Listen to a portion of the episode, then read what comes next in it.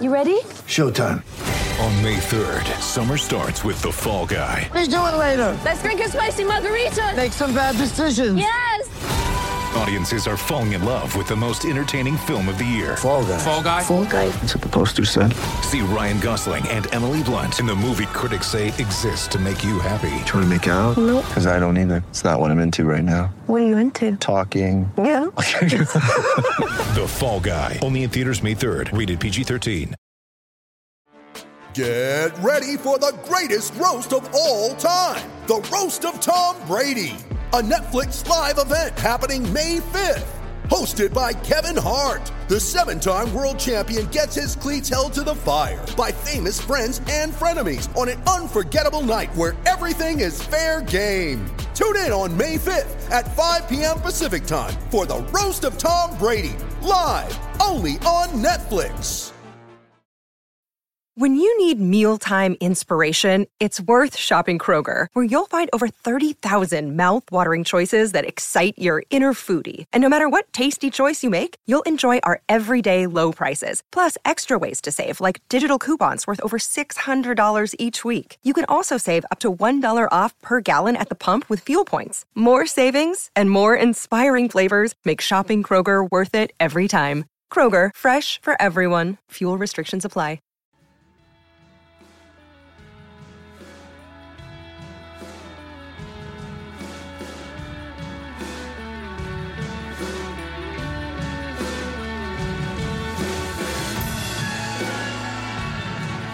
Hello and welcome to the Wisden Cricket Weekly podcast.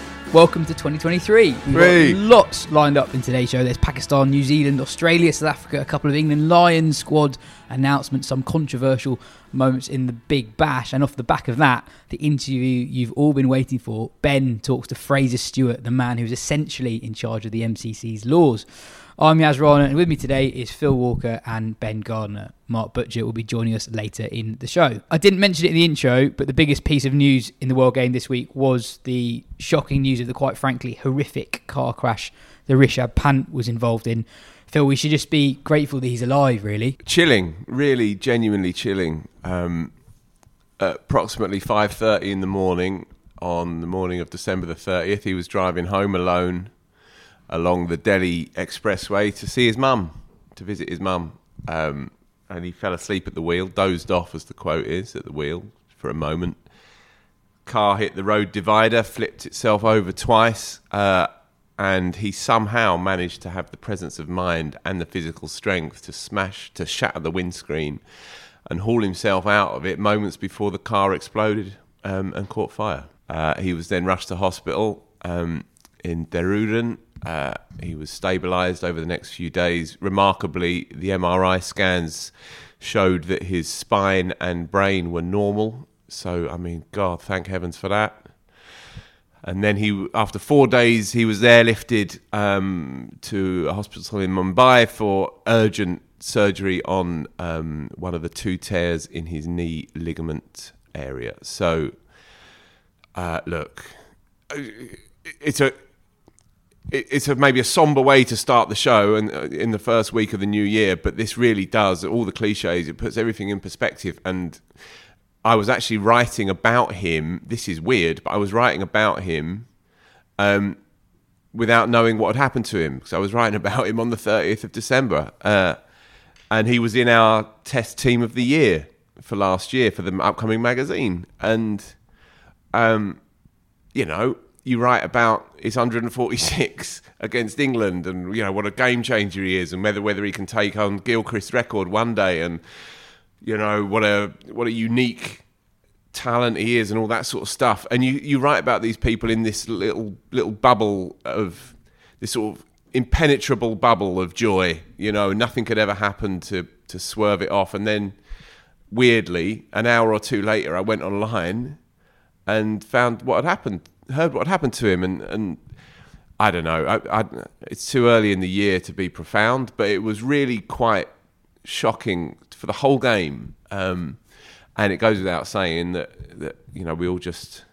we'll just pray that he, that he returns in, in full health at some point down the line. On that, there is no time frame. Of course, there isn't. Um, I think any hope that he features against Australia in a few months' time, or even in the IPL, sounds probably optimistic, but you never know. Um, at this juncture, But it almost feels weird this juncture, speculating just, about it. just thank thank the Yeah. heavens that he, he managed to to get out of that out of that, that car that was about to blow any Mm. second after he managed to crawl himself across the road. Um, there was two Indian chaps who were particularly heroic in helping him get to hospital in time. Um, it was a bus driver who was heading out at half four in the morning and saw it happen and and ran to his aid. So look, it's it's it's a truly truly uh, chilling story, really. Um, uh, and as I say, we just hope that he, he makes a full recovery. Absolutely. Back to the cricket. In the last week, we've got two test series going on Pakistan, New Zealand, and Australia, South Africa. At the time of recording, the second Pakistan New Zealand test is in its fourth day. It's fairly even at the moment on a slightly quicker pitch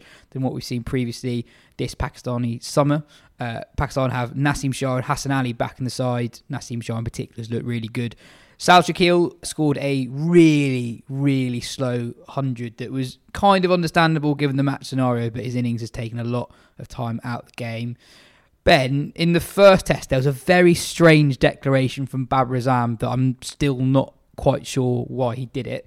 So New Zealand scored 600, Kane Williamson scored a double ton. Pakistan then looked to have been playing for the draw. Then, with 15 overs left in the test match, Babar declares with New Zealand needing 138 to win, with a maximum of 15 overs left. You're not going to take 10 wickets in 15 overs. You might score 140 in 15 overs. Why has he done it? Well, it, it, it is weird. I think when you look at why he's done it, I think it's it's, it's hard to avoid the influence of England and Ben Stokes. Don't want to draw everything back to them, but when you see a team beat you 3 0 playing in that manner, you're going to. They didn't play it that- it wasn't no, just that- bold that- that- that's true. it was They- setting he- up. he hasn't copied the homework uh, completely right, but I think that must be. And, and when you see the the noise from you know from Ramiz Raja, who was in charge at that time, saying you know we need to follow this style, we need to be more proactive, and I mean he's he's sort of got it wrong. I would also the, the weird thing is I'd understand it if he'd spoken differently about it after the game because the game actually it was safe at that point. Like if you look at when the sun was going to go down, when bad light was going to come into play, there there was no way they were going to get those 15 overs in. So actually, um, it was a completely safe declaration from all points of view. So if, if he just said, like, look, the game was safe, we knew we could bring on the, the quicks and, and slow the run scoring down if, if we absolutely needed to, um, and we'd done enough batting and fancied having a bit of a bowl for a bit, and and who knows what will happen, that would have made sense. It was more that he seemed like he genuinely thought they had a chance of, like, even a 1% chance of victory when it was when it was so much more than that. O- Only once in Test history has a team been bowled out in fewer than 15 overs, which is what they had to do, and that uh, was not, I imagine, on a pitch like this with the quality of batting that New Zealand have, having scored big runs in the first innings. So yeah, it was weird. I, but I've actually, I think that took a bit of the pressure off how New Zealand approached that game and that day as well.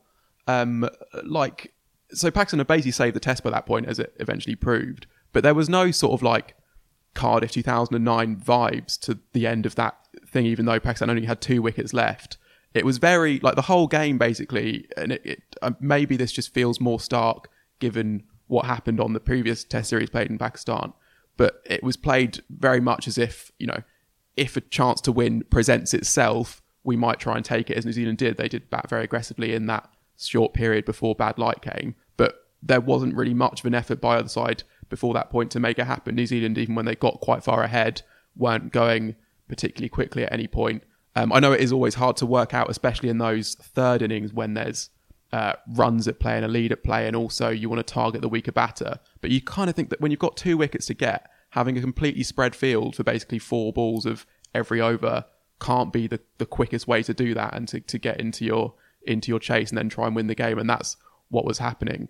Um, so I, I actually think that New Zealand's approach was obviously it was less focused on right then, but it was a, a weird game from that point of view as well, I guess. Pakistan have a pretty weird test schedule, so this is the last test match they play at home in, in 2023. It's been a weird summer for Pakistan because I, I think they have actually found a few players who could be the core of a good team in the not too distant future. But I'm not sure that Babar is the right man to lead them. we were saying in the office the other day that he doesn't really seem to have that natural grasp of how, how a cricket match plays out, basically.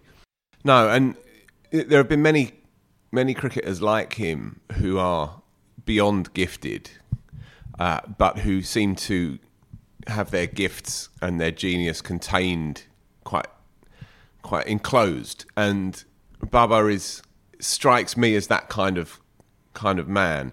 That said, it could well be a case of of losing it in translation. You know, his English isn't isn't great, and so me being ignorant, I don't often get much of a glimpse into into his inner thoughts, um, or perhaps there aren't too many that he's prepared to to divulge because you know you would you would get things would drip along the line, right? You would you would get some sense of him, but he remains this peculiar enigma in in the world game.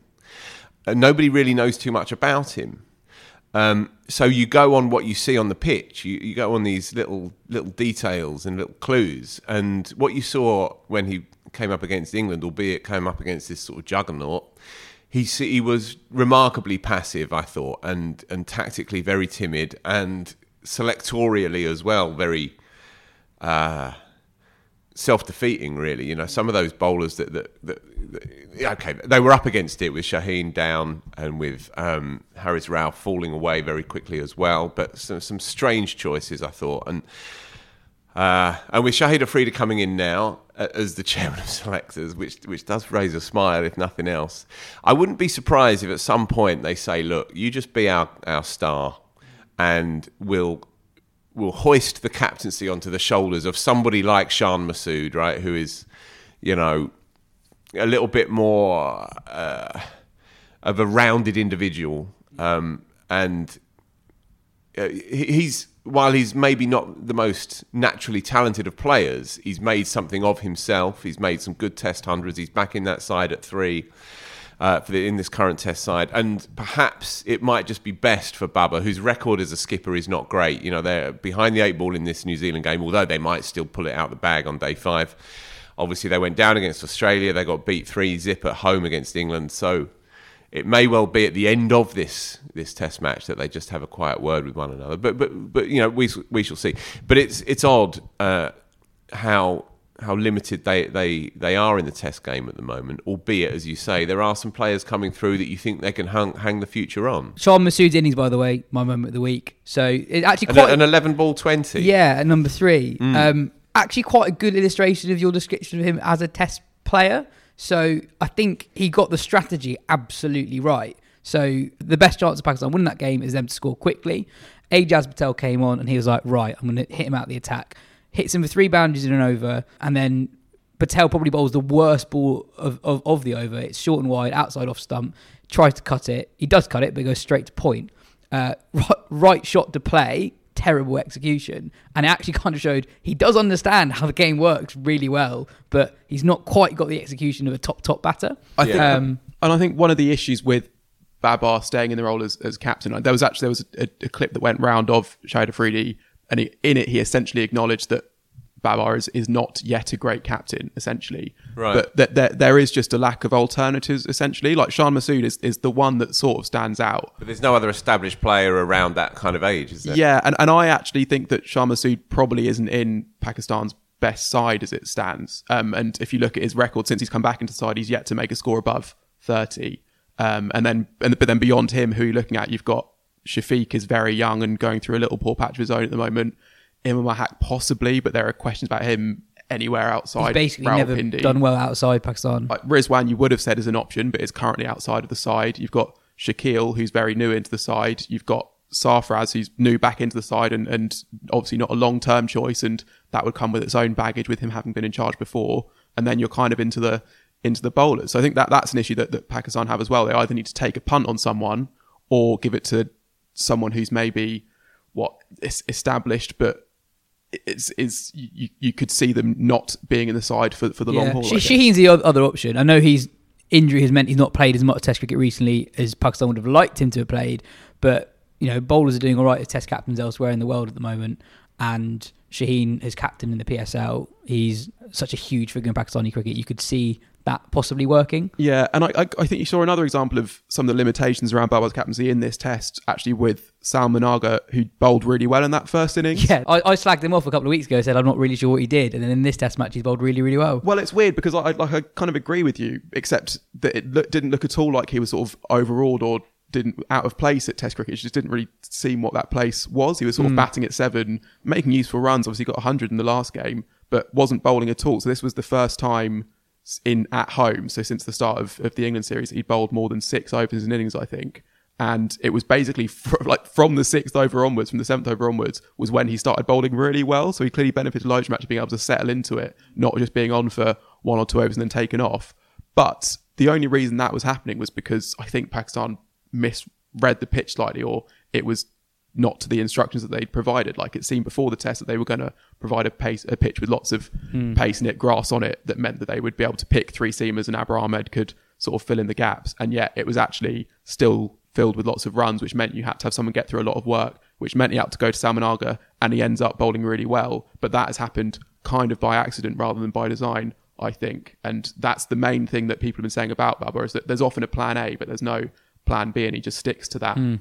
You know the spinners that he's got and trusts in rather than looking around for a creative solution. The other test match going on at the moment is Australia South Africa, which is two days in and is going pretty much as I think you probably expected it to. Australia are very much on top. They're 475 for four. Usman Khawaja is currently 195 not out. Steve Smith got 100. Uh, the most interesting thing from that game so far really is that there's been a recall from Matt Renshaw because Cam Green's out, but Renshaw subsequently caught COVID. But nowadays that doesn't matter as much as it did last year. So he's actually out there batting at the moment with Khawaja. Ben, we've already talked a lot about this, how this hasn't been a great series, but uh, you surprised me today by saying South Africa still actually have a pretty good chance of qualifying for the World Test Championship final, even if they lose this test. Yeah, so if they lose this test, the following combination of results, which isn't that unlikely. So Australia win in India, maybe that's unlikely, but given how Australia are playing in India, slightly lower, we'll probably come to that later. That's possible. If then if Sri Lanka fail to win in New Zealand and Australia and, and South Africa beat West Indies two 0 then South Africa could be in the World Test Championship final against Australia. That that all could happen. Um, but uh, to be honest, based on how they've gone, I would not be at all surprised if they failed to beat West Indies 2 0. I mean, West Indies acquitted themselves quite well in that Australia tour. And it's not just that West Indies batted better than South Africa have this tour. South Africa's bowling is seems like it's declined quite quickly from that first test when they had a helpful pitch and did really well. Like there, there's Yeah, it's only two test matches though. That's Yeah. is a really, really good attack. that, that that's true. They, were, they And- were brilliant against England in England, And- and I in guess- home conditions they're always very good. and I guess maybe if their if their batters are against a line that's struggling more, they might sort of find another level because they'll know they'll be in the game. But it, but it has been stark that this is an attack that should be absolutely brilliant. These are conditions that they should be able to be quite successful in, and they've been they've not they've not managed to do anything. Like And if if Sri Lanka were to beat New Zealand 2 0 in New Zealand, huge ask, but Bangladesh went there in January last year and won the first Test match. And so, uh, Sri Lanka have only lost four of their last 14. Stats, stats, won six of those 14 as well. Mm-hmm.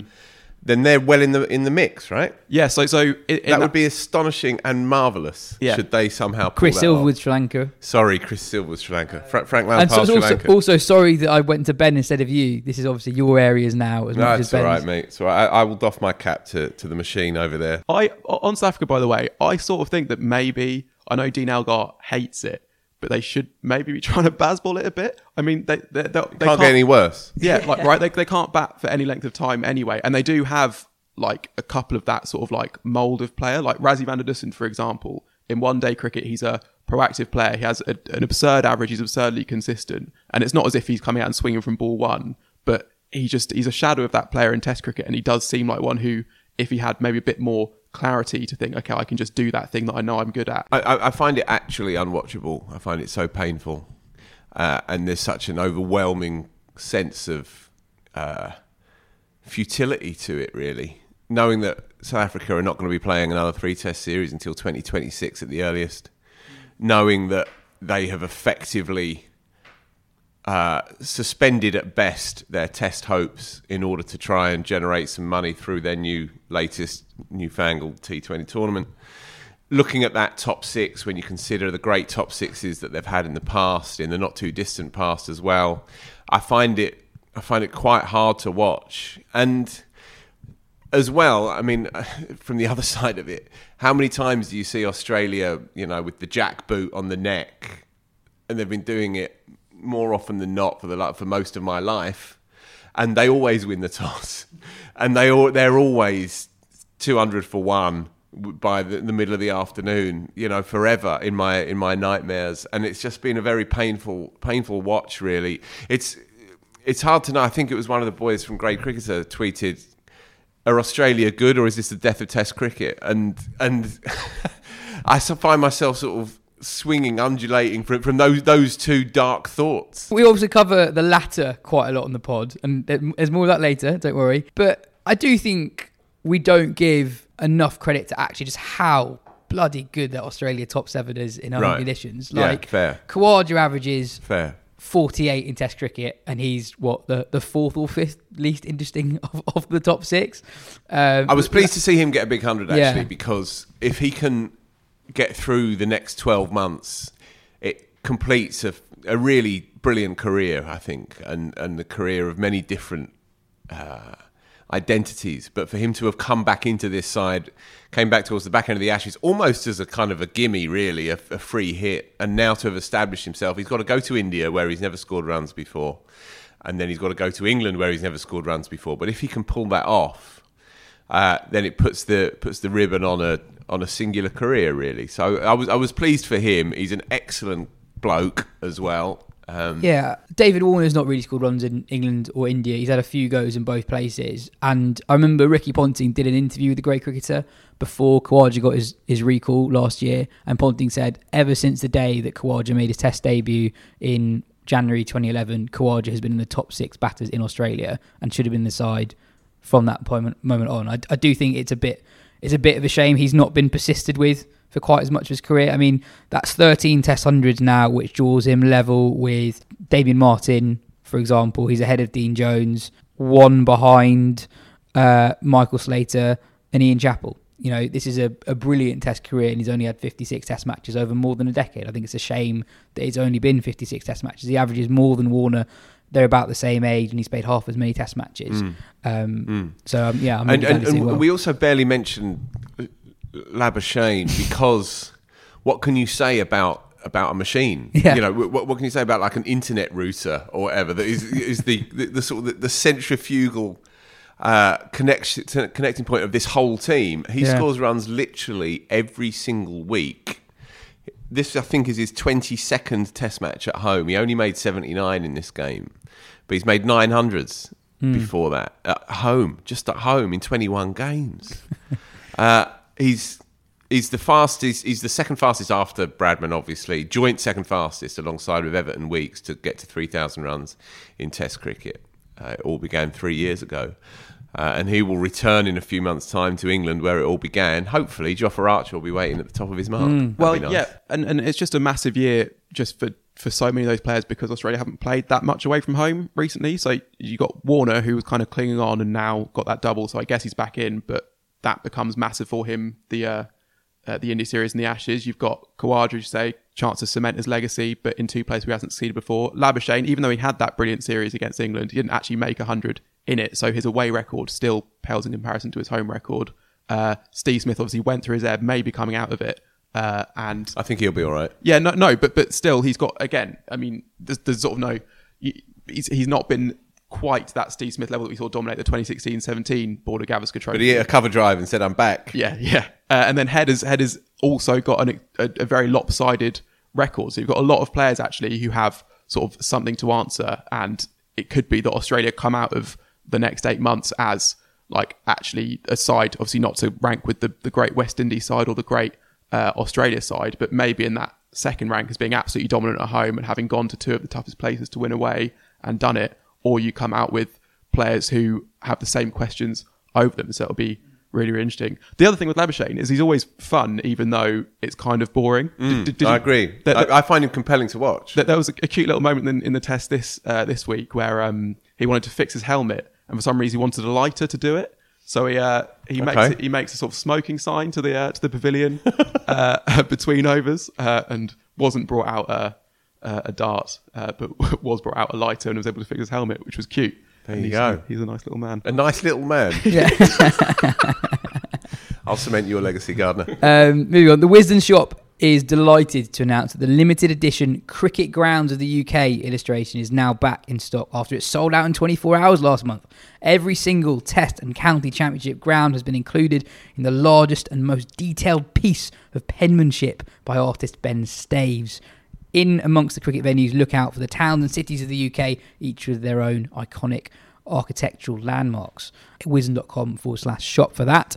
And also a plug for the Wisden Cricket Photograph of the Year competition. We'll leave a link for that in the description as well. Entries close at midnight on Friday. Anyone can enter. The winner gets a thousand pounds, a free Wisden almanac, and a year's subscription to both Wisden Cricket Monthly and the Night Watchman. So get involved there if you've taken some cool snaps in 2022.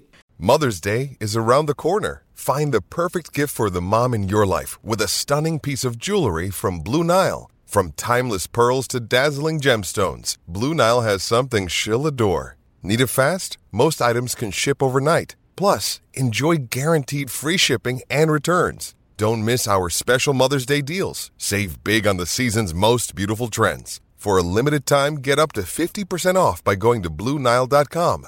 That's BlueNile.com. England Lions have named a couple of squads this week, a test one and an ODI one for their tour of Sri Lanka in January and early February.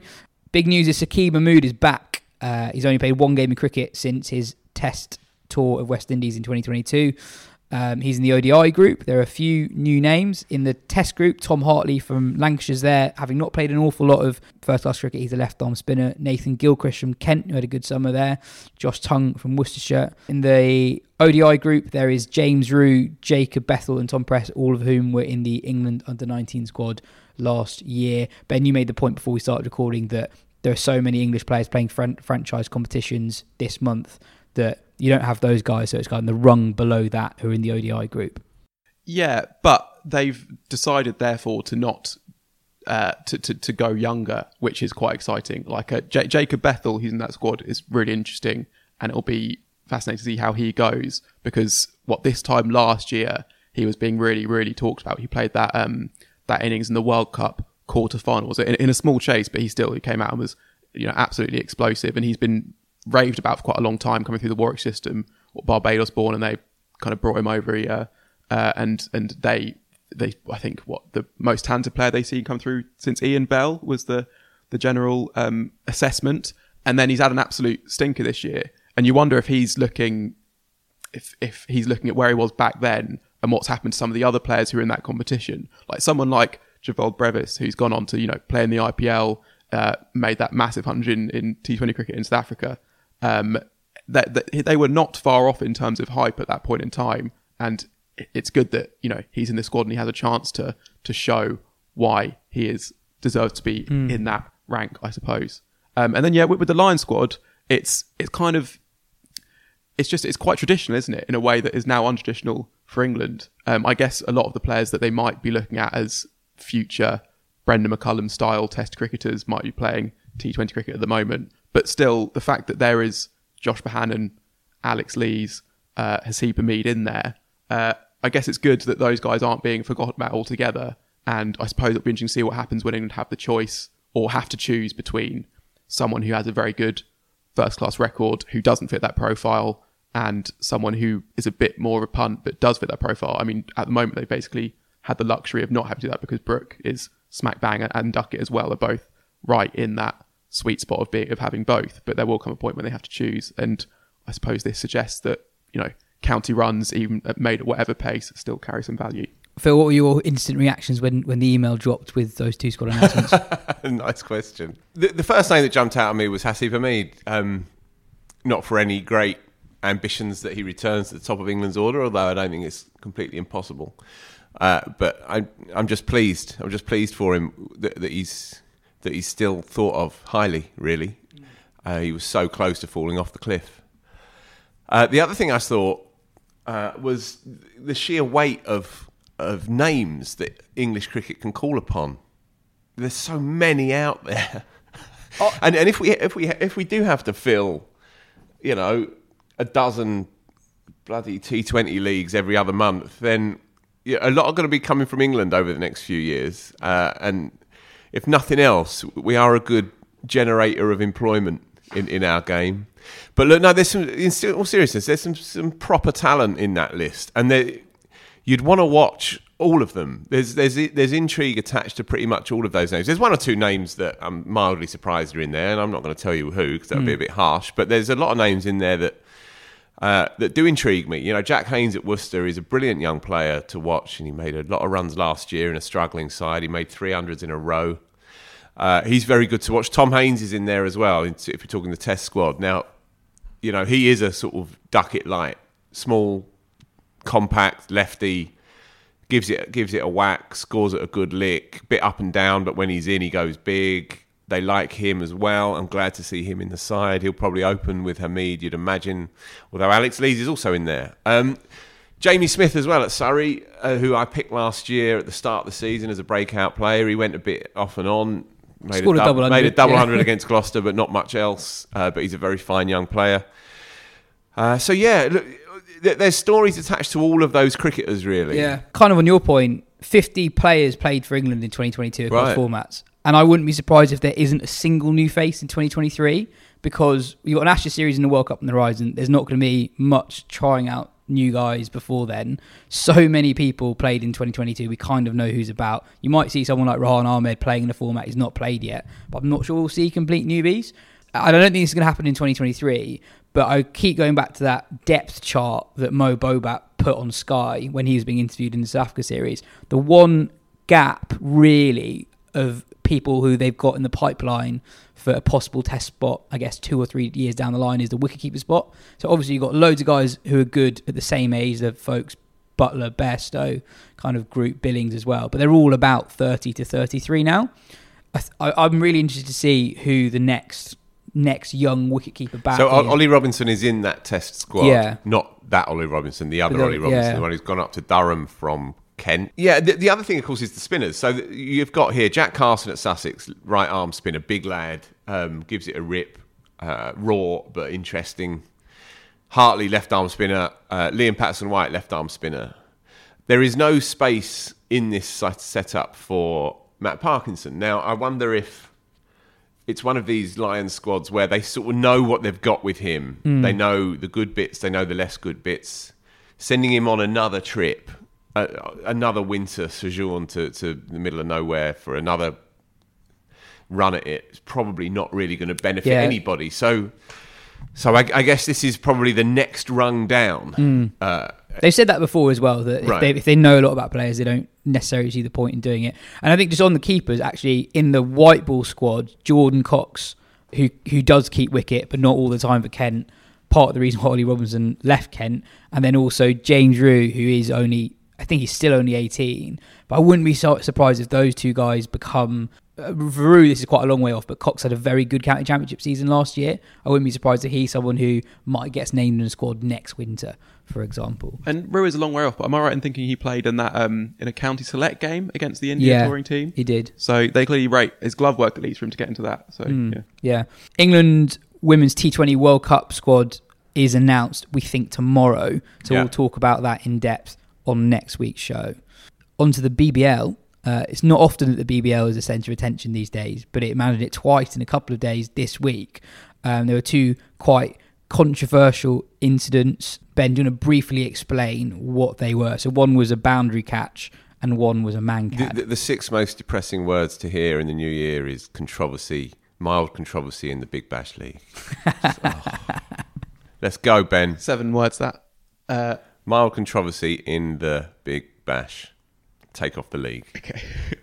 Classic, classic stuff. the yeah the, the, the Neser catch wasn't really controversial in terms of the laws. laws are very the, the clear. laws are clear and they were followed to the letter. Uh, he took a catch inside the rope, threw it up, stepped out to the field of play, did a little hop, palmed it back into play, stepped back in and took the catch. Uh, some people have an issue with it basically because they don't. Well, they have two sort of objections. One is that they don't like that that thing is allowed, and the other is that they concoct really weird scenarios of what this means you can do. Like, oh, you could just keep on jumping and palming it up in the air infinitely or whatever, and it's like you could do that, but like, why would anyone ever want to? You know, uh, and also like p- people saying that you could start in the crowd, but you can't because you need your, your first foot needs to be yeah, in the field of play. First of all, you can't. Second of all, you also wouldn't want to, right? Like, uh, like imagine having to traverse a, a big buck, a, a big bash crowd while you're trying to like take a take a catch. You know, There's no one there. yeah. Well, uh, there's, uh, some of the crowd's been alright, but imagine Oh, I'm you- joking. you, Christ. you, you, you end up with your with your foot in a bucket of chicken and you're and you're, you're stepping over a mullet and that sort of thing. Uh, it'd be a nightmare. so, as you say, yeah. that wasn't the controversial one. No, uh, the the Adam Zampa one was a bit more controversial. A- Adam Zampa attempted to run out Tom Rogers at the non-striker's end before bowling the ball, and it was ruled not out because Zampa had gone through his sort of delivery arc with his arm without releasing the ball before turning back to knock off the stumps. Um, there were a few bits of, of controversy. Obviously, there was the, the standard stuff around these types of dismissals where people debate should this be allowed, should it not, should there be a warning, all that sort of thing, which is kind of, well, boring to me at least. Uh, what's more interesting is the interpretation of the law um, around, firstly, what is meant by the expected point of release, which the MCC have now clarified they mean the highest point in a bowler's action before delivery. They can't say vertical because that might, you know, rule out Lasith Malinga, for example, and that sort of thing. But then you spoke to Fraser Stewart, who's the head of laws at the MCC, or head of cricket, but he's also the laws guru, as he describes in his own Twitter account.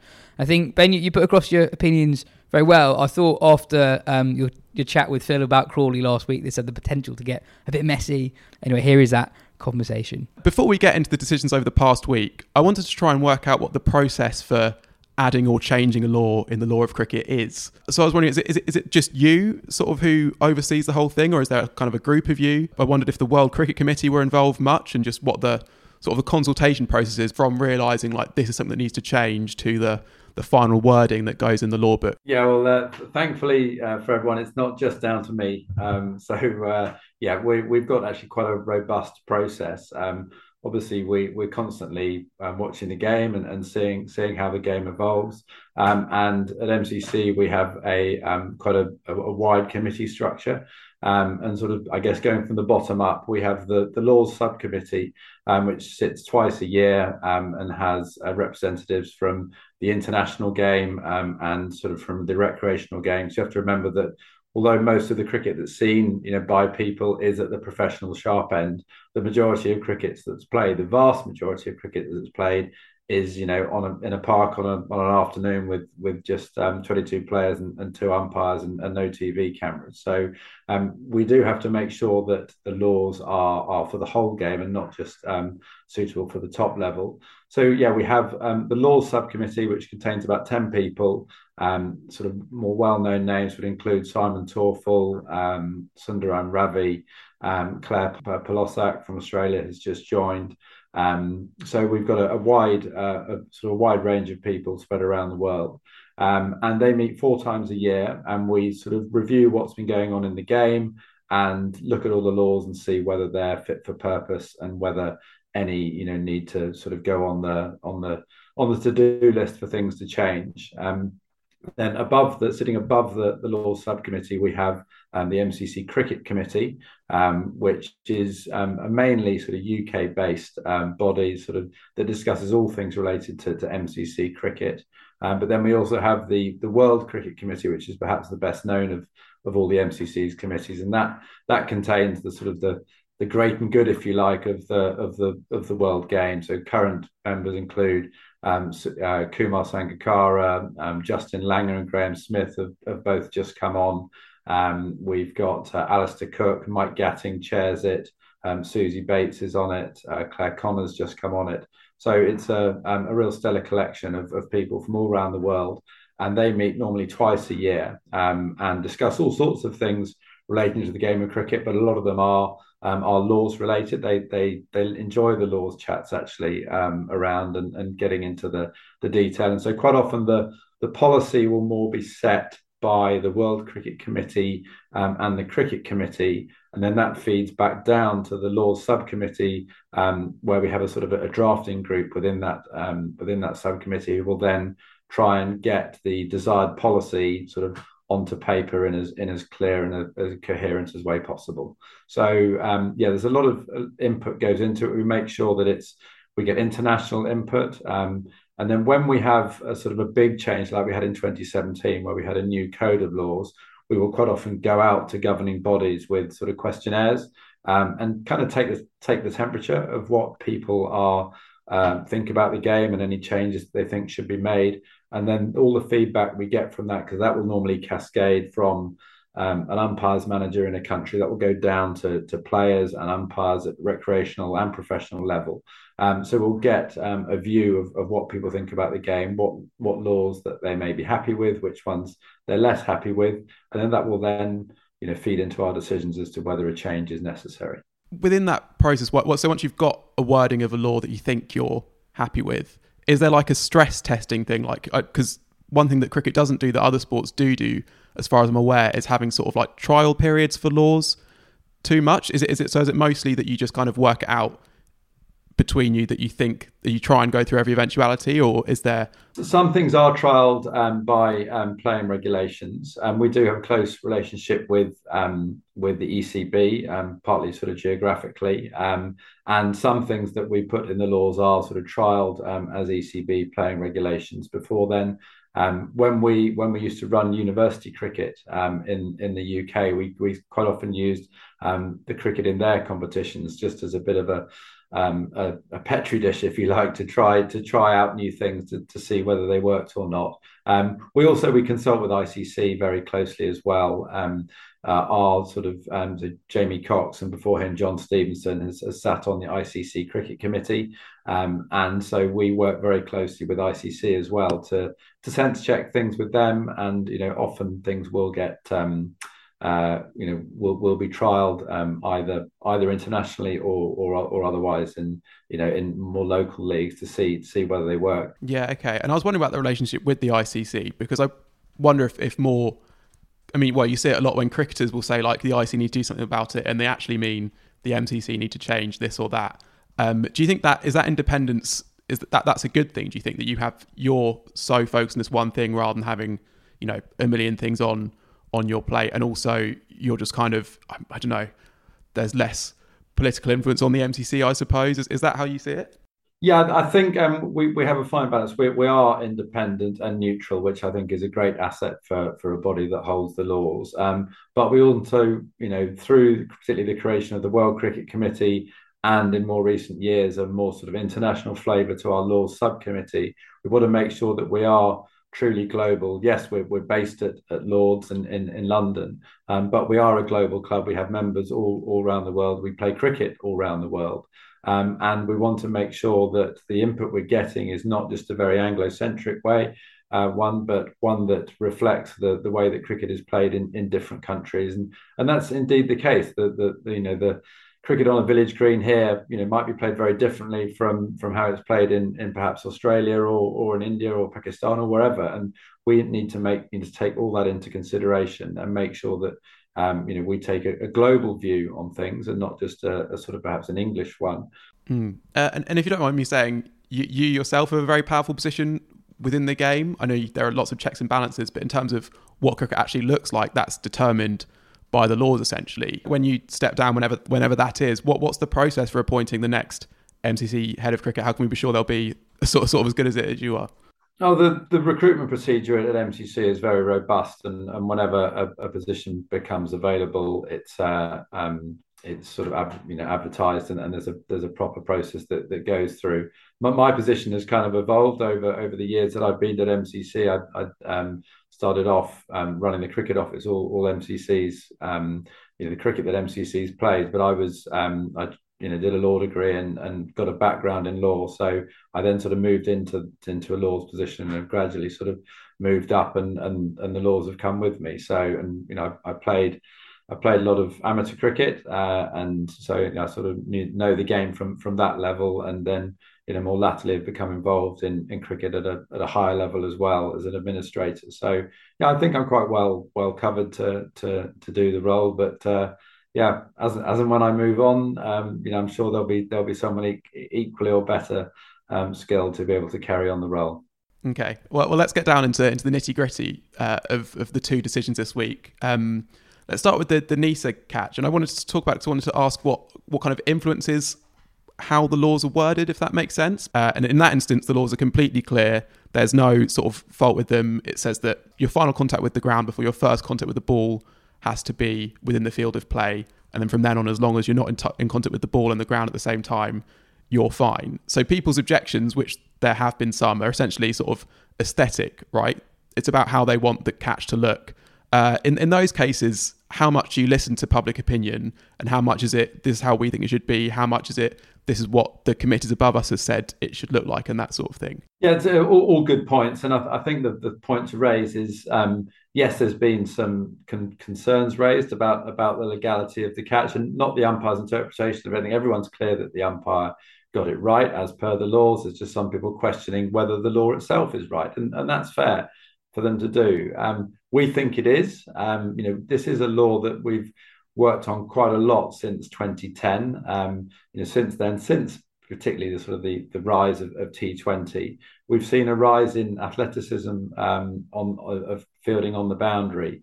And we've tried to sort of evolve the laws to, to cater for that rather than to outlaw it we think that these bits of fielding are um, are good for the game. They're really exciting. You see some you know some tremendous um, bits of, of athleticism from from the players in both the male and female games, and um, and it's something that we felt you know is is good for the game. Um, there's a lot of talk more generally about the balance of the game and perhaps favouring the the batters a bit, a bit too much. Um, you know, the bats are getting more powerful, the, the, the the attacking more attacking play, the boundaries are getting brought in and, and shorter. So um, we feel that the, the wording of the current law, whilst it may perhaps grate with some, is is a is a fair is a fair law because you you know you can't be grounded um, you know outside and in contact with the ball at the same time. So any um, and the the key thing is the first contact must be um, from within the boundary, or or if you're airborne, that you took off from within the boundary. So we don't want people, you know, sitting, you know, standing ten yards behind the boundary and then having their first their first impact there and, and sort of bunny hopping it but back in. So the game starts off within the boundary. We've seen all sorts of different um, catches like this. There was one that Matt Renshaw did a couple of years ago in in the Big Bash. Well, Matt Renshaw started it, and and um, a teammate finished it because he he took it inside, threw it up, um, went over, um, and then sort of jumped up like Neser did and parried it back. But instead of parrying it to himself, he parried it to to a teammate who completed the catch. And and there was less fuss about that um, than there was about Neser's one. But actually, from a law's perspective, they've done pretty much the same thing um, in in they, they were out they were sort of inside and then they were outside and they jumped up and and and patted it back. So um, I think we are we are happy with the with the law as it currently stands. We you know we have these committees as I mentioned uh, earlier um, that will review this and, and check that we think it's right. But um, you know it, it, was very exciting for the game. It was a, it was a brilliant bit of um, of quick thinking and, and rare skill. You know, th- this doesn't happen very often. Um, you know, this law has been like this since 2013, and and you can count on on less than on on less than five fingers probably the number of times that it's that it's really happened in, in exactly this way. And you know, it's it's good it's good for the game, and uh, you know, and and the fielder is rewarded for some for some you know a great bit of fielding. Yeah, and, and for knowing the laws as well. Neser he said after the game that he'd remembered the Renshaw catch and so for that reason was why he attempted what he did. And it's good to see players being aware of the laws. I guess an example of a player maybe not being so aware is the attempted Adam Zampa run out uh, from the other day. Uh, and there are a few things to talk about here. Again, if you haven't seen it, Adam Zampa went to run out Melbourne Renegades Tom Rogers at the non-striker's end before he bowled the ball. But although Rogers was out of his ground, uh, he was given not out because Zampa's arm had passed the expected point of delivery before the wicket was put down. So first, let's talk about that that clause expected point of delivery. There was a, a statement on the MCC website yesterday that said this has long been defined by the MCC as the highest point in the bowler, bowler's action. So I guess I guess my question is why do the laws not say that? The, the laws have, have said as, as has been drafted as they are pretty much um, since um, since 2017. We have actually moved the law um, to, to the run out law from the unfair play law um, just recently, last October. Um, but yeah, the expected we say the expected point of release rather than the um, the, the highest point. that that's the way it was drafted at the time. I think you know if if we in a future iteration of the law we might look to clarify that a bit a, a bit closer. But I think most people are aware when the expected moment of release is. It's it's when the arm sort of gets up up there and, and when the ball is going to come out. We we don't use the word vertical because um, you know not all bowling actions come with a, a vertical arm, but but at, at the highest point we kind of if you see a bowling action, you you know when you think the ball is is pretty much going to be released, and it's it's roughly when the ball when the ball is up at the top. Um, so we say we use that point because what we we want non-strikers to try and stay in their ground um, for as, as long as possible, but we don't want the the one a bit like a bit like Zampa did, and and you know he didn't seem to be aware of the law, which is you know which is fine.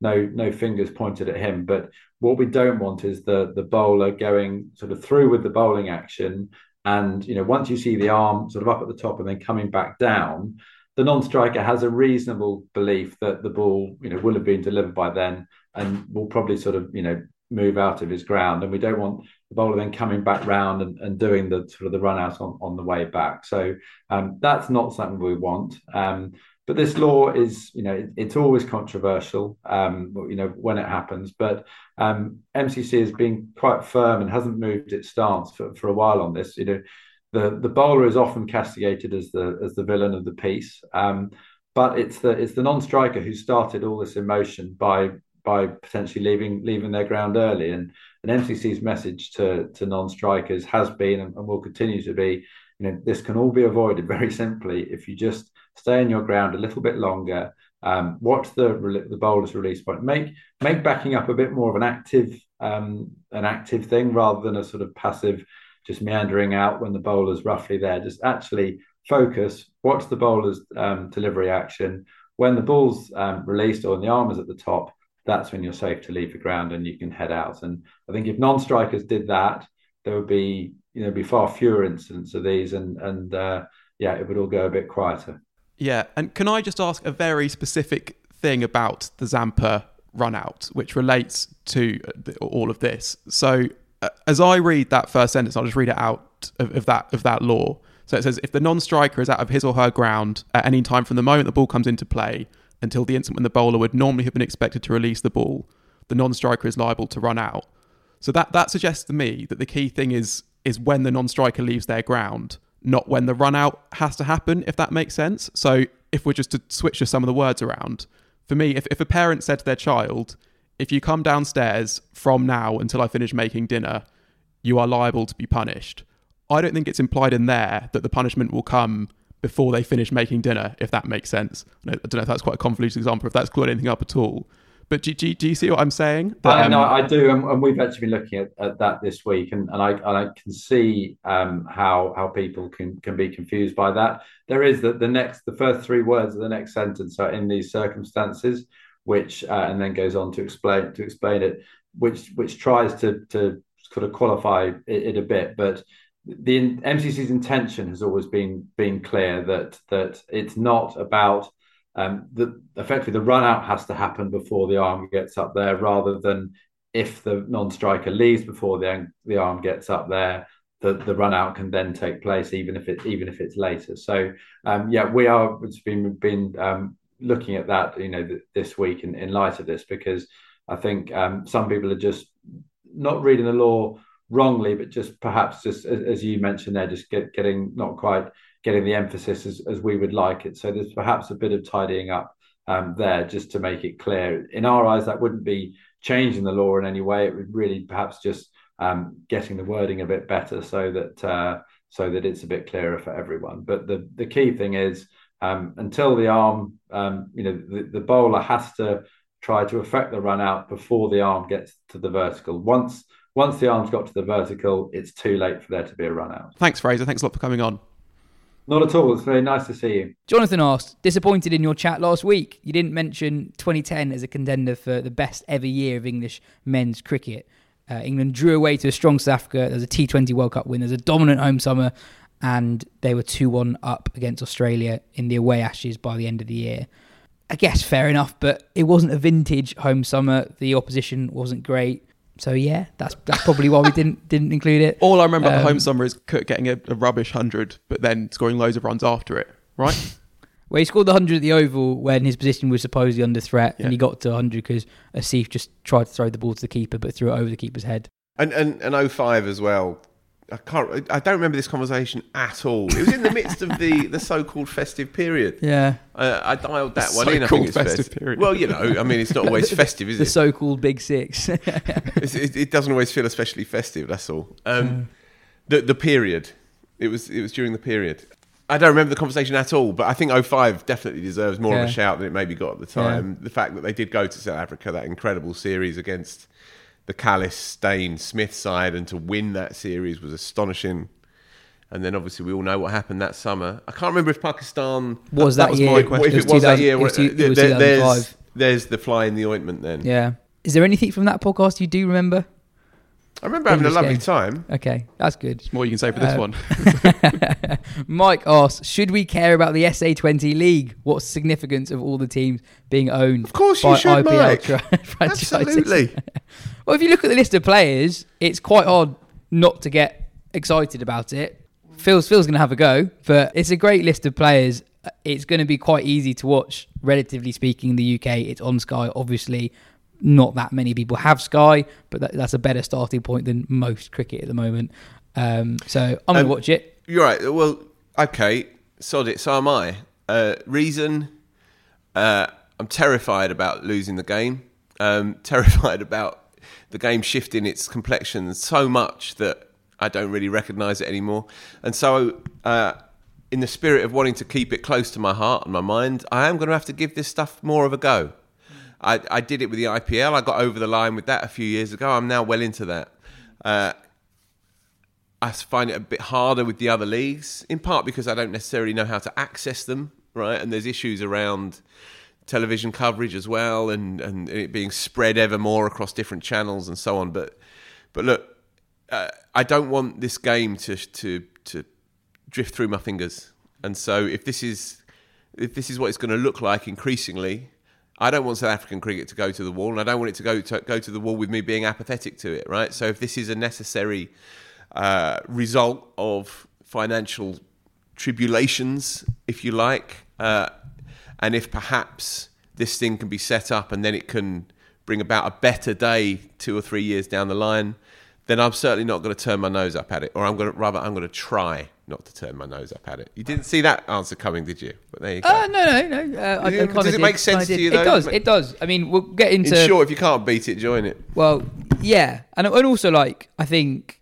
in isolation these T Twenty leagues are really good.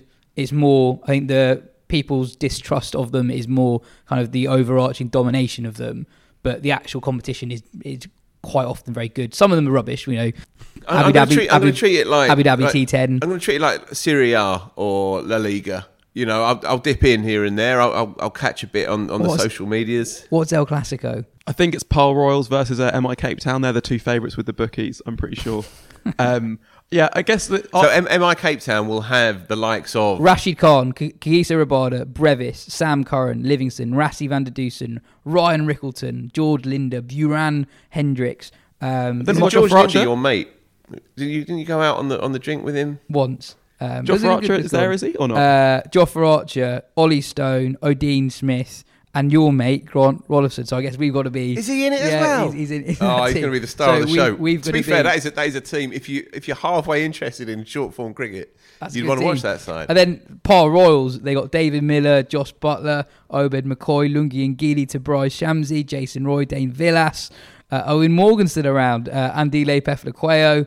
Um, like honestly, that is one of the best lists of players that any T20 competition has. I think if you're a non-English fan, I think you'd say this is quite a lot more exciting than the hundred as a list of players. Mm. If, if this Um, podcast, Indisputably, yeah. Yeah. this podcast maybe should just be listing players and going like, oh wow, that sounds good. um, yeah, I guess It has basically been that, hasn't it? Um, oh, Tom Haines. guys we just sit around listing listing names and it's Yeah. uh, and it's Yeah. fun. The, yeah, I guess the thing with with the SA20 thing, and it's kind of echoing what Phil says, but I it's tricky because from a, from a macroeconomic point of view, these leagues are kind of fascinating to see how they pan out, what it means, the direction of travel. Does this succeeding mean more power for the IPL or, or, or what? But then also, actually, if you want South African cricket to be a going concern and to have a competitive South Africa side, does that mean that you have to want this type of competition to succeed? it probably does, if only for the for the financial side of things, and also because there is the potential that this is the proving ground for the next generation of South African white ball stars who you know are competitive at World Cups, obviously, and uh, and end up feeding into other leagues that we do get excited about. Whether that means that I will be invested in who Paarl Royals pick at number six for their for their opener or whatever, I find it hard to say. But I think you will. Do you think? I Okay. reckon by I don't find it hard to say. I, I think I think by week three you will. um, um, as an aside, yes. Yes. Uh, seeing as it's the new year. Mm. By the way, this is the twentieth year, uh, twentieth calendar year that I've been doing this job. Wow. Let that one sink in. Anyway, phrases to ban, and I'd like the listeners to write in, send us messages, whatever. Phrases that they'd like us to ban, Mm-hmm. and there should be some sort of penalty for using them. Now, Garda didn't know that I'm banning direction of travel for Mm. the year.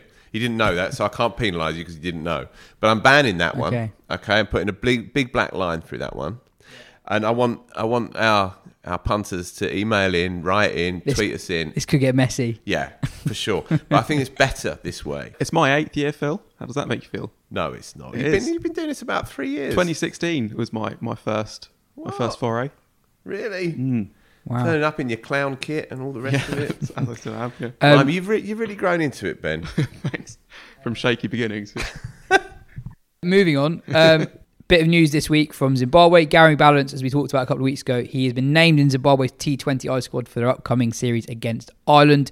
He never played for England in T20I cricket, but played a handful of ODIs in 2013, 2014, and 2015. Um, we're not going to do this discussion again because we kind of did it two or three weeks ago when the announcement was made that he would be returning to Zimbabwe. So if you want to hear our thoughts on that, scroll back a couple of episodes. Ben, your moment of the week, Uh, yes. Well, I sort of had two. but it's the funny one. Okay, all right. So, um, I, I presume you discussed on last week's show the um, the machinations at the top of the Pakistan cricket board with uh, Ramiz Raja axed as PCB chair and Najam Sethi coming in as PCB chair uh, between two Test series. There's a six day gap, but they got a lot We done. didn't talk about that, but thank Okay. you for the update. Pre- presumably, he's doing a lot of heavy lifting in that sentence there, Carver. well, so it's a six day gap between test series, but they got a lot done.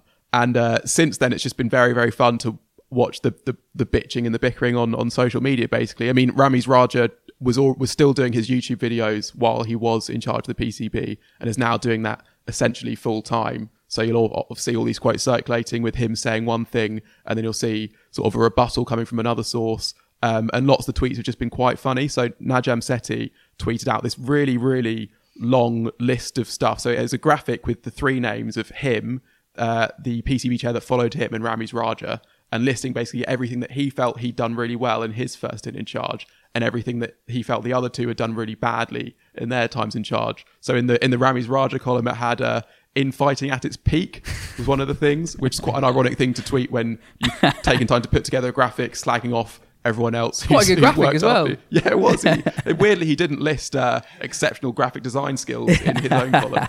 Uh, and then Ramiz Raja is sort of uh, he's trying to rebut lots of things. There's a lot of a lot of it is quite dense, swirling around like the Pakistan Junior League and whether that was a good idea and whatever. Uh, but he was trying to tweet out lots of screenshots from a document and got it wrong, and so then also tweeted like, "Sorry, I'll tweet them all again in order." And that's the only one that's got loads of likes, but no one cares about all the other stuff.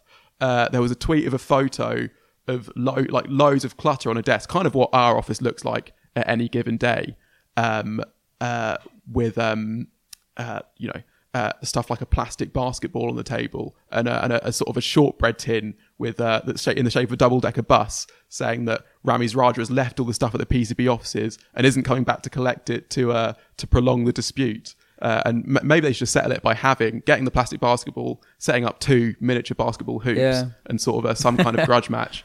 Uh, that's the only solution I can see. It'd be a great TV chat between the two of them. Just, just, just, just Air it all out. yeah. Um, we have an interview actually with Najam Sethi in the upcoming issue Oh, wow. of the magazine, uh, and he is quite a character. Uh, judging by this particular interview that he's given to one of our, our new writers, a lad called William Dobson, who's done a really good job on it. Actually, um, he he still has not William. Um, he still has 24 hour police protection Really? due to uh, uh, his years as a journalist and um, things that he'd said and written about the Taliban uh, and so this this job at the PCB is probably going to be a, a cakewalk, considering what he's put up with for, for much of his life. Um, Mm. Turned down a PhD from Cambridge uh, to devote himself to Pakistani public life. Um, uh, thorn in the side of Imran during Imran's premiership.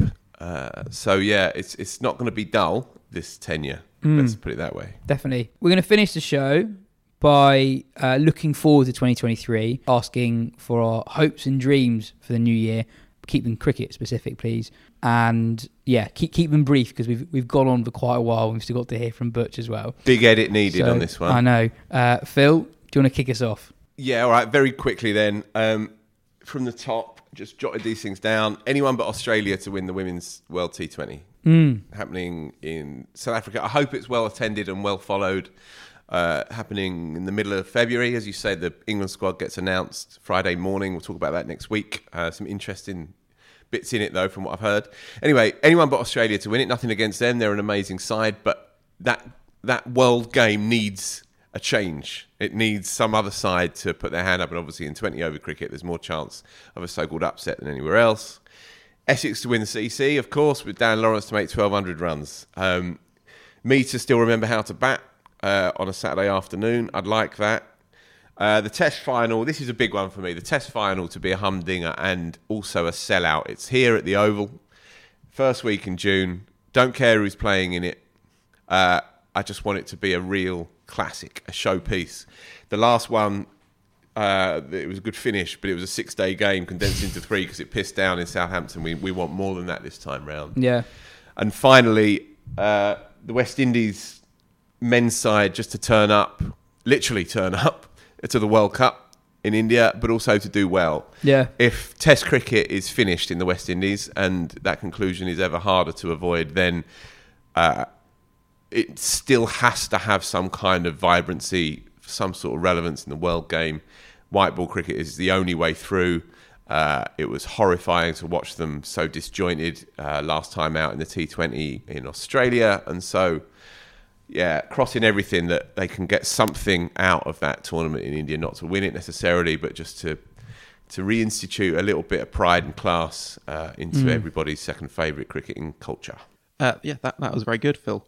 Um, my one is sounds quite broad. I want the cricket that's played to be really, really good, and with a focus on two specific series. So the the, the Border Gavaskar Trophy and the Ashes. I think both. What, have you the- only care about the big three? well, yeah, no, no, but gi- given the lack of long Test series elsewhere, those are the two that have the chance to be real all-time great Test series, and Mm. I really think they do. Like that, India obviously had that home dominance for so long, but if any team in any situation was going to challenge them, it would be this Australia side riding high as they are now. Um, so that has the potential to be really, really good, but it also might not be. You might just find that India can roll out some surfaces which help their spinners. Aussie spinners can't really compete, and their batters can't find the solutions, and uh, and it ends up being actually the kind of series that that flatters that, that ends up being disappointing with a lot of hype around it. The Ashes, I actually think, whichever way it goes, it will be really interesting and really fun. Um, but I just basically want everyone to be fit, essentially. Like I'm, I'm already envisioning in my head, you know, the, the battle between, you know, Pat Cummins and, and, and Jonny Bairstow or Zak Crawley against Mitchell Stark or Josh Hazlewood or whoever it is. Uh, but if there are players who, who you know, l- lose form or don't make it, or it is just there, there is something diminishing it, that would be a real shame when it has everything set up to be a classic, I think. Mm. So I got four, two uh, around my own cricket, and then two around the, the world game. No, three around the world game. Uh, so one, I want to take 26 league wickets this season because that'll, get- that'll get me up to 100 for my club. And you That's get, and, and you get a cap if you get to 100. Do Uh, ya? Yeah, yeah, yeah. That's class. Um, I think I think we might have a new leg spinner playing for the twos this year. Useful. Um, You'll pick up a lot of his hi- wickets. His brother listens to the pod, so this is a direct message. You know who you are. Get your brother to play. He's going to take so many wickets for us this season. um, and then a thought I've had during the Football World Cup, the Darts World Championship, and the T20 Blast. Quarterfinals are just great in sport. That's when the competition gets really good, and the Blast quarterfinals are always brilliant. And I think more needs to be made out of that. Like every year, the crowds are really up for it. The cricket's really good. So I hope this year, maybe it's too soon for it to happen in 2023, but going forward, people at the ECB just to realise this is one of our best products. Put this on the BBC. This is a better TV product than the hundred. It just is. They've they've got it and they've basically done nothing with it for years. You know, I'd mentioned the darts, but part of the reason why people love that Michael Smith nine darter is the crowd goes mental the crowd gets so into blast quarterfinals. It's county cricket that actually matters in front of packed houses. There's some brilliant ones this year. There's brilliant ones last year. Um, so I hope that happens. I want Australia to win the first test of the Ashes because I think that'll just make it a more interesting series. And then the more serious one is just an, an active movement from somewhere to revitalise Test cricket. Um, kind of going on what we were talking about earlier. I'm open minded about T20 cricket. I actually like it. I really like the IPL. I really like the PSL. But the, the looming domination does freak me out a little bit. And I think it's already gone that way. It's already too, ban- too imbalanced. Like this New Zealand Pakistan series that's on now. You've got Trent Boult playing the BBL at the moment over a test match where New Zealand are desperate to take uh, 20 wickets. Lockie Ferguson would be absolutely ideal for this test series. He's played he hasn't made a first class game in three years. If they were English, they'd be playing. And I think we've already got to that point where Test cricket is already a fair bit worse because of the, the financial imbalance. So just someone powerful from somewhere to do something to realise this is quite good. Um, I don't think that's too much to ask for. Do you really want Australia to win the first test? Yeah, I think yeah, I think I do. On on on your serious point, your strokey beard point, uh, I want the ICC's voices to be louder this year. I want them to articulate the reality of their jobs, and I want them to explain to us why these decisions are being made and how much agency they actually have over the decisions that are made, how much power they have uh, to push through South Africa not playing a test match for three years, a, a three test series for three years, how much power they have to push through or block or urge against the West Indies playing six matches, six test matches in 2023. I'd like to hear from them and I'd like them to be I'd like them to be upfront for once uh, about the nature of their jobs, the nature of the landscape as it, as it as it seems, because we don't know. We really truly don't know. Is there a huge pile of money that's not being used to replenish the test game and to, to replenish the players' pockets to in, to persuade them to be more engaged with it, or is there no money for it?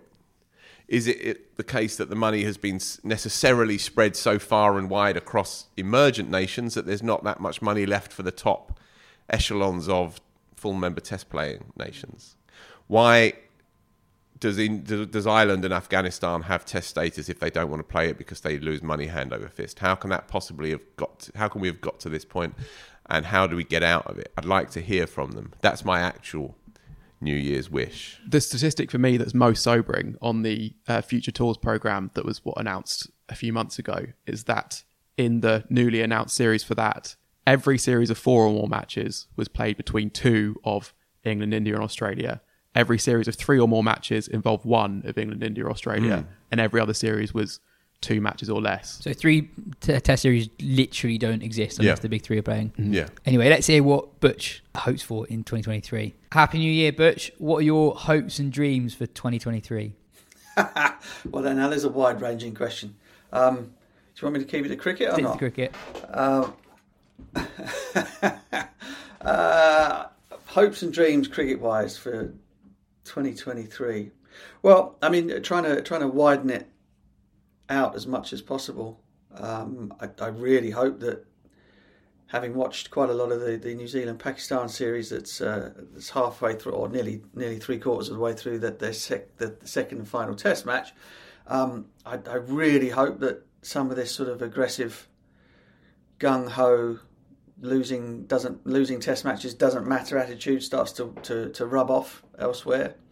Um, and it's got nothing to do with England actually. I mean, obviously England are, doing it already, but I just think that for the game and for the sport as a whole, it's uh, it, it would be a magnificent thing. So I'd love to love to see more of that. I hope that that, and I'm pretty sure that that will continue apace during the Ashes anyway, just simply because of the the um, the macho ness of the of the two nations going uh, against one another. So that, so that's something to look forward to. Um, I hope that the uh, the qualifications uh, for the World Cup throw up great interest. I mean, we're we're in a scenario now where um, you know where Ireland could find themselves in in the top eight to qualify, leaving South Africa. Um, Sri Lanka and the West Indies having to battle out for two spots in the qualification. Now, how extraordinary would that be? Um, so you know there are all kinds of interest, interesting uh, sort of subplots around what happens before the World Cup in India in, in October, uh, and then and then again, I hope it, it, you know the, the, the, game does something to showcase itself um, in a magnificent way through, throughout the course of that tournament. Obviously, it's going to be huge. You know, the, the Indian public will come out and support it um, in their droves. It requires India, I think, to go all the way to the final. Um, and there'll be a lot of countries around the place that hope that doesn't happen for one reason or, or another, whether that be um, financial jealousy or jealousy of any other type. Um, but that, that'll be that'll be something to, to really look forward to. I hope. Um, again, you know, the, the 50 over format. I suppose if, when looking at it through through the 2019 lens of, being being English or being a, a, former England player or being an England cricket fan, England and Wales cricket fan, you know, that, that resurrected the format, right? Um, of course, but if you look at it from from elsewhere, from other people's point of view, that's not necessarily the case. So again, a, a big World Cup, a great World Cup, um, is required in order to kind of to, to keep eyes on 50 over cricket. Otherwise, um, and this might not be a bad thing anyway. Otherwise, we might find ourselves with with with a format, another format, which is battling hard to stay relevant.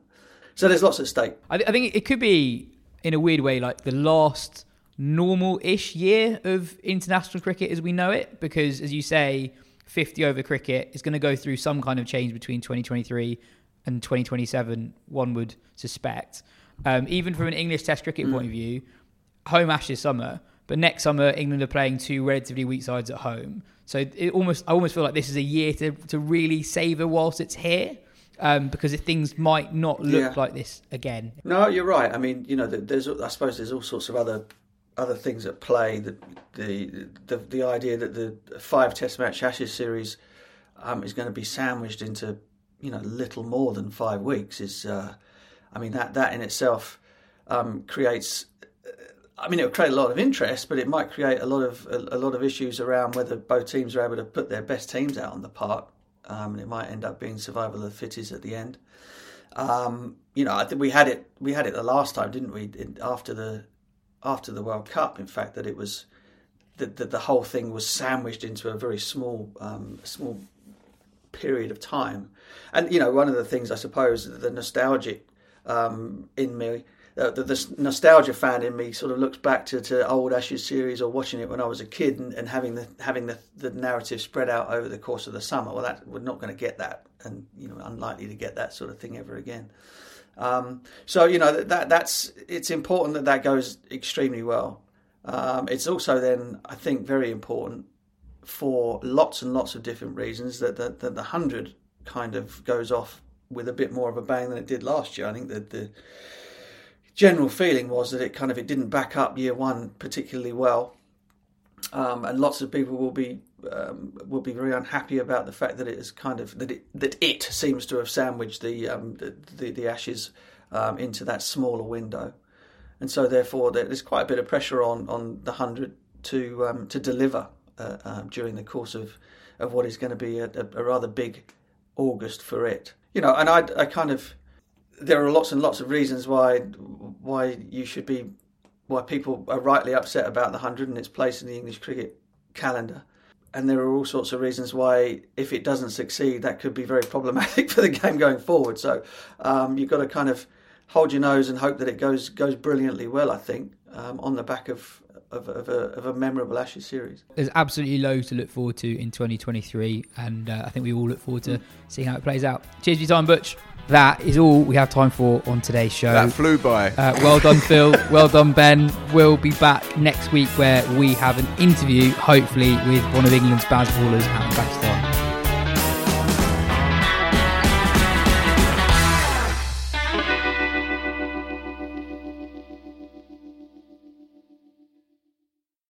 Sports Social Podcast Network.